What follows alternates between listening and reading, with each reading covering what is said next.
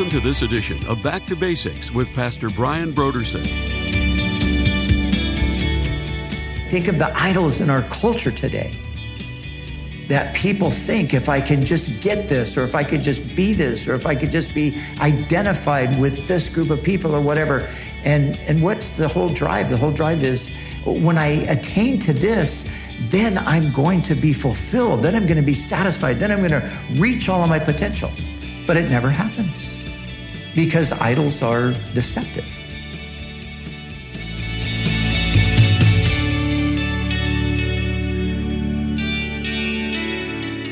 Today on Back to Basics, Pastor Brian continues his study through the books of the Old Testament prophets.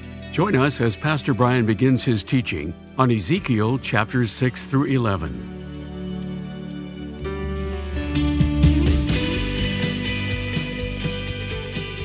Now, here's Pastor Brian. So, Ezekiel is where we happen to be in our Through the Bible study, and we're picking up in chapter 6.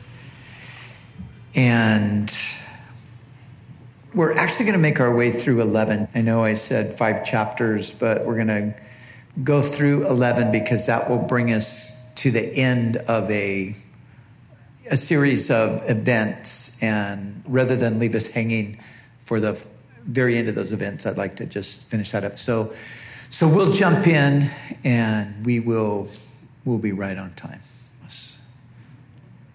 So, if you have your Bible and you haven't opened it, it's open to Ezekiel 6. Okay, so chapter 6 and 7 are are, are basically judgment. And remember, we saw last week how really the first 24 or so chapters of Ezekiel are, are pretty much focusing on the judgment that is in process and the judgment that will finally totally come with the destruction of Jerusalem. So in these these two chapters here, it's pretty much just looking at that reality that is occurring. And there, there's a couple of verses in six that I think I will come back to at the end. So we won't look at that right now. But just in chapter seven, this stood out to me. You know, in, in the midst of talking about this judgment, it says in verse 19, it says, They will throw their silver into the streets, and their gold will be treated as a thing unclean. Their silver and gold will not be able to deliver them in the day of the Lord's wrath. And, you know, I just thought, you know, these are the things that the, the people of Israel had put their hope and their trust in and turned their backs on the Lord. And of course, the children of Israel aren't the only people to ever do that. You know, the Bible has much to say about uh, the love of money and, and the pursuit of riches and, and those kinds of things. And, and of course, this is what the world says life is all about get all you can. And yet, in, in these desperate times, like we're reading about here, it just becomes so apparent how worthless all of that is. And, I think, uh, you know, we've seen this so many times, right? Where the, the wealthiest people in the world, they're stricken down with a terminal illness or one of their loved ones has an incurable disease or something like that.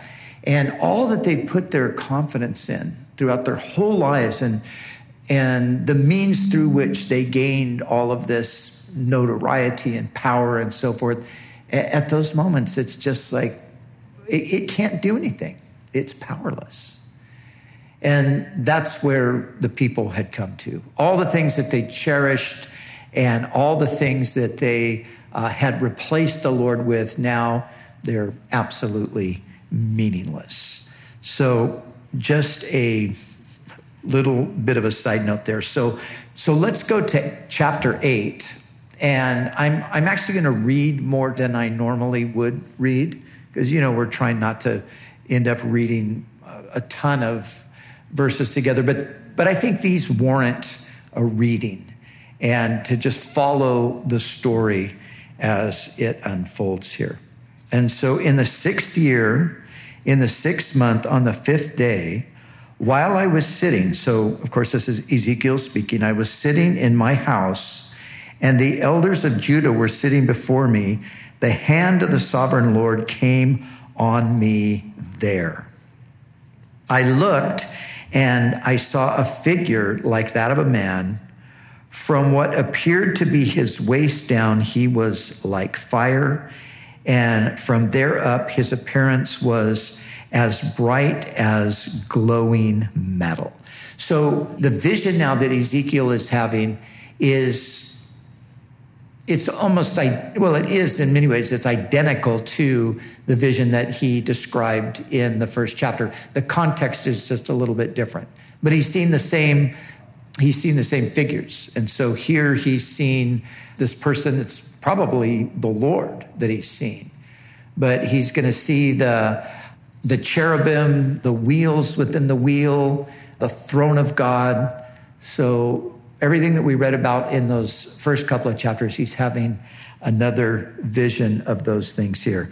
And so, verse three, he stretched out what looked like a hand and took me by the hair of my head. The Spirit lifted me up between earth and heaven, and in visions of God, he took me to Jerusalem. So remember, Ezekiel is in Babylon. And so they're in Babylon.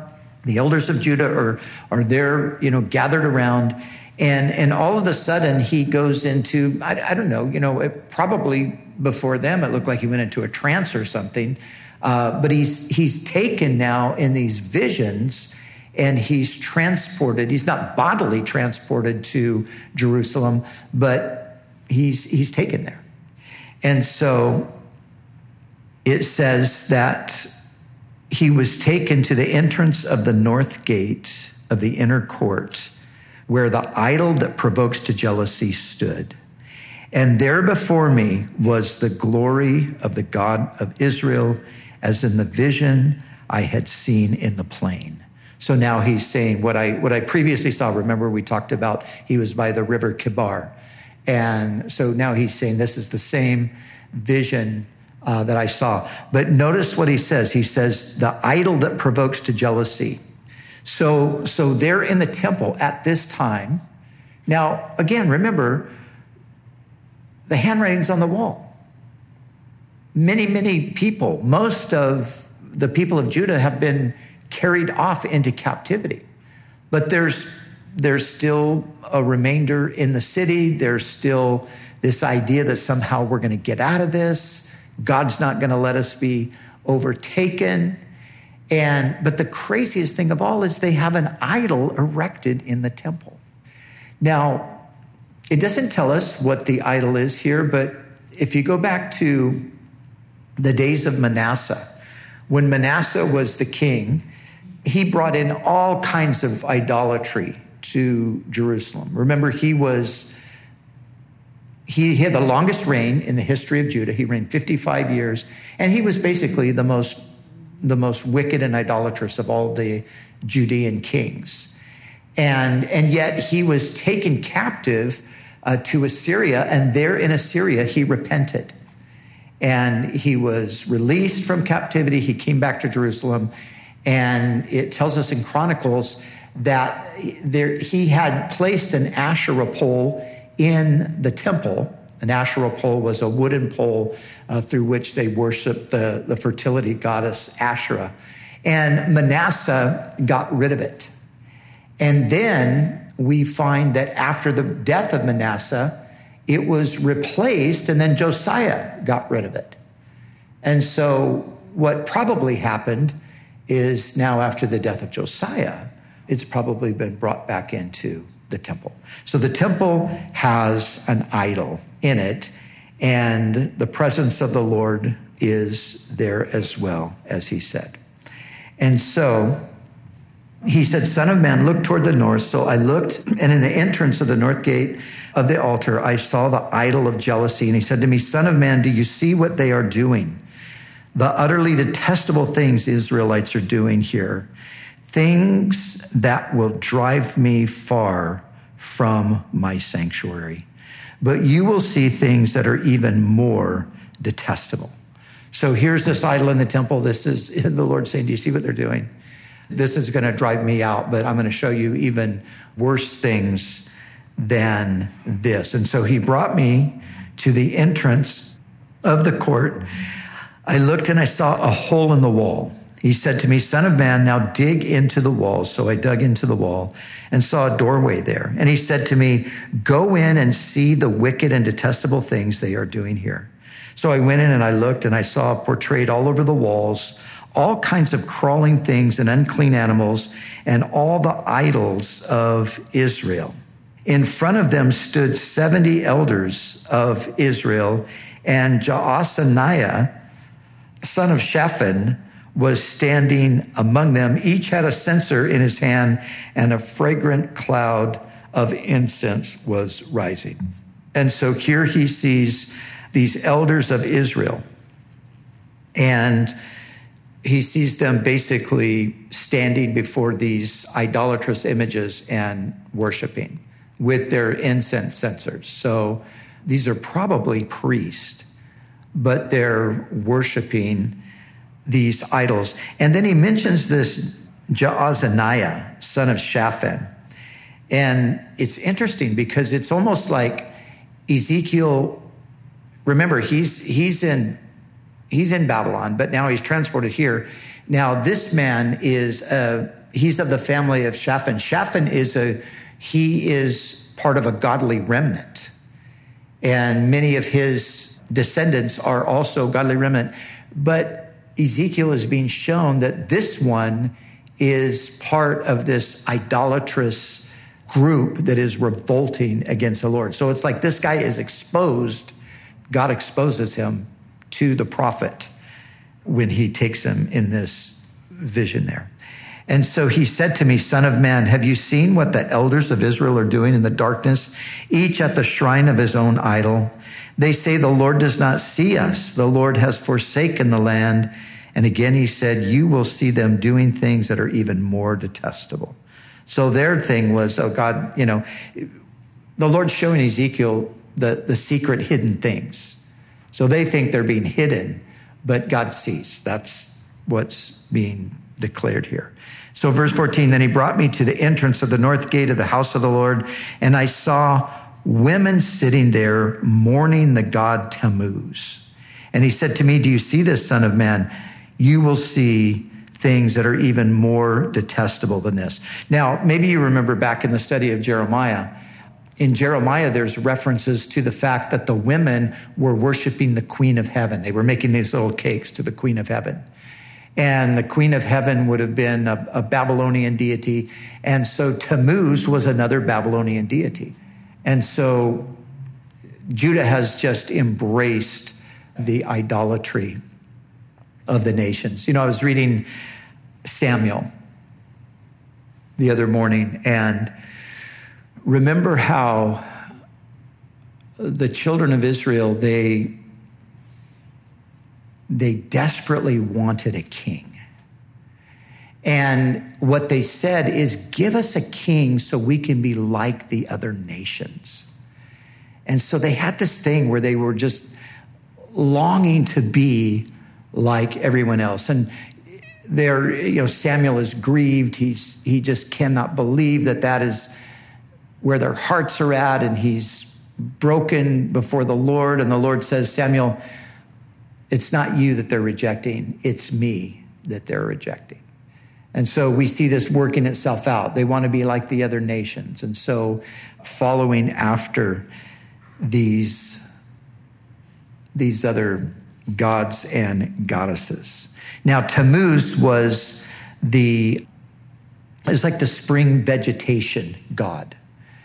And so, you know, all of these idolatrous cults that were in, in the Canaanite world and spread throughout the whole world, they were, they were all essentially the same. They just went under different names and different locations.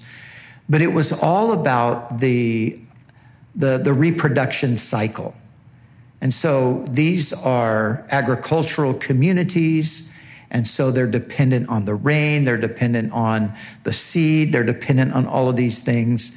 And so the Canaanites worship these false gods, thinking that if they honored them, then they would be blessed in their produce and their, their crops would be plenteous and healthy and all of this stuff. And so Israel, from the very earliest days of coming into the land, they get drawn into this. You know, remember, Israel comes out of Egypt and they come out of 40 years in the wilderness and they come into this land that has to be cultivated and is dependent on, you know, this whole cycle to produce the agriculture. And so the, the Canaanites, they manage all that through these false gods. But of course, the Lord says to Israel, don't do any of that. I'm the one who made everything. I'm the, I'm the creator. Trust me, look to me. But they never did.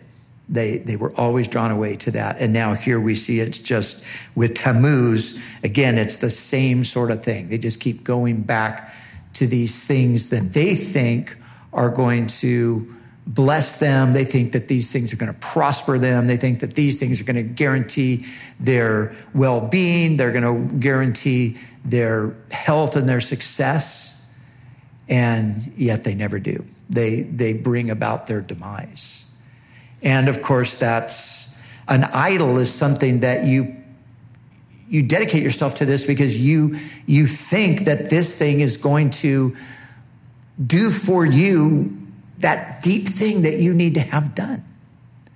I mean, think of the idols in our culture today that people think if I can just get this, or if I could just be this, or if I could just be identified with this group of people or whatever.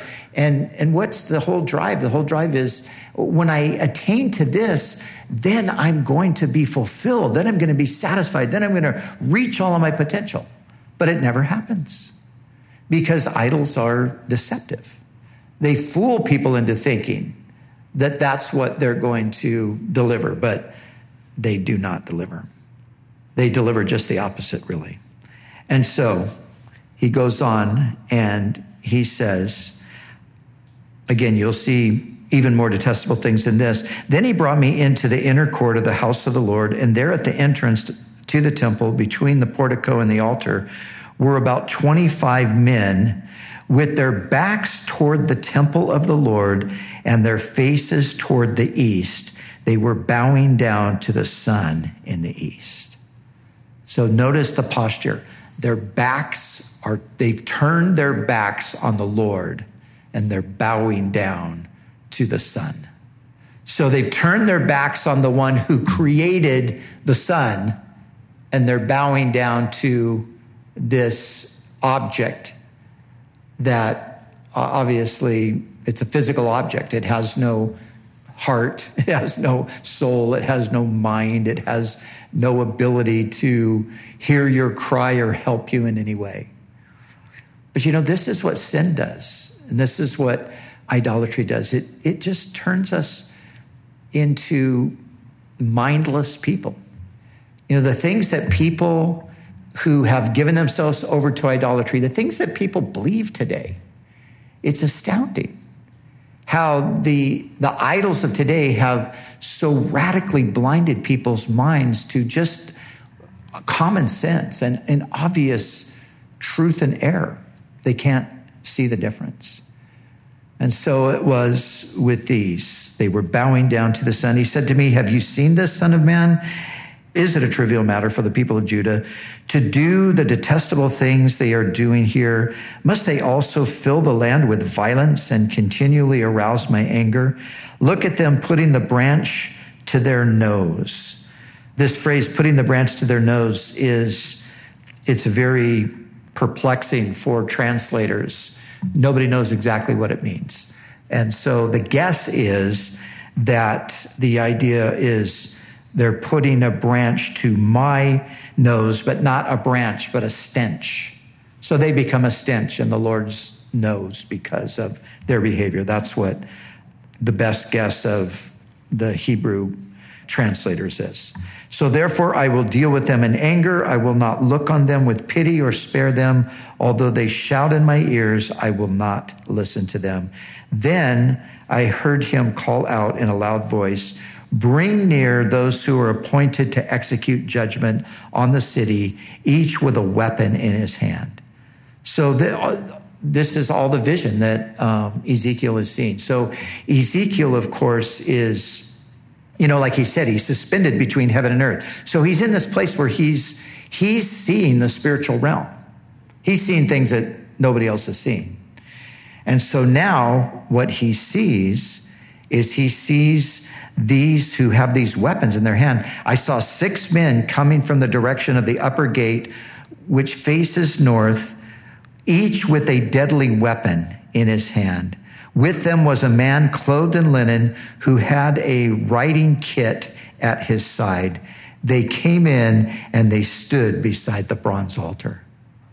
So, man, think about that. It's like, you know, so Ezekiel, he's viewing all of this and the people are all going about their business and engaging in their sin and their idolatry. And right in their midst are these judges that God has sent to deal with them. And they're, they're completely blind to it. It's kind of like the story of Balaam. Remember how Balaam was riding his donkey and he was trying to go to Balak, and God was angry with Balaam, so he was he's going to deal with him. And as the donkey's going along, the angel of the Lord is standing in the road with his sword drawn, ready to take off Balaam's head. Balaam can't see him, but the donkey can see him. And so the donkey, you know, the donkey you know, runs off the path and Balaam beats him and gets him back on the path. And then, you know, finally the donkey just, he just sits down and, you know, I'm not budging. And Balaam's yelling and screaming at the donkey. And all of a sudden, the donkey just starts talking to him. I was reading that story this week and just thinking, how amazing. The donkey's like, Look, what are you doing? Why are you beating me? I, I, I, I've been your donkey for a long time. Have I ever behaved like this before? No, you stupid donkey, you haven't. What are you doing? I'm going to kill you. And then suddenly, the Lord opens Balaam's eyes and he sees the angel with a drawn sword. So the point is, that's what's happening here. Ezekiel sees this, nobody else sees it. And so now he says, The glory of the Lord God of Israel. Now, this is the beginning of the departing of the Lord from Jerusalem. So remember, when Solomon dedicated the temple, the Lord descended in that dedication. And there on the mercy seat of the Ark of the Covenant, the Lord had resided in the temple from that time forward.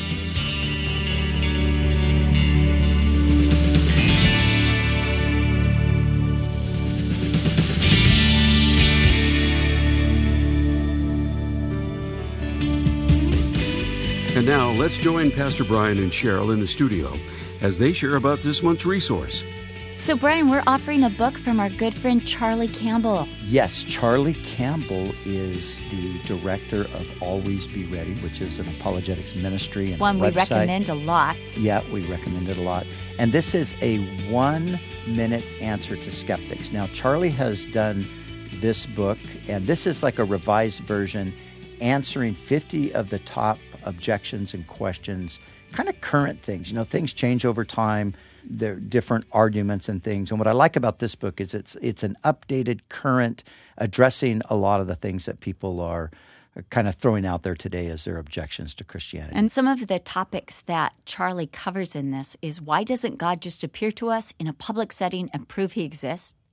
Or the New Testament authors, did they steal details of Jesus' life story from other ancient religions? This is what some skeptics say or that the God of the Old Testament commanded the Israelites to commit genocide, or that the Bible condones slavery. So these are real issues in our society today, and Charlie tells you a biblical answer for these things, and it's great. Yep. So, great little one minute answer to Skeptics by Charlie Campbell. That's our offer for this month. Again, this month's resource is a book titled One Minute Answers to Skeptics by Charlie Campbell. You can order the book One Minute Answers to Skeptics by going to our website, backtobasicsradio.com. Scroll down until you see the photo of it and then click on the donate button. When you give a gift to Back to Basics, we'll send you the book The Powers of Darkness and the People of God by Brian Brodersen. It's our way of saying thank you for your generous support of this ministry. We'd also like to remind you that all of our other resources are waiting for you at backtobasicsradio.com or by calling our request line at 1 800 733 6443. That's 1 800 733 6443. Our desire is to encourage you in your daily walk with God. We'll continue tomorrow with more valuable insights from Pastor Brian as we study together in the book of Ezekiel.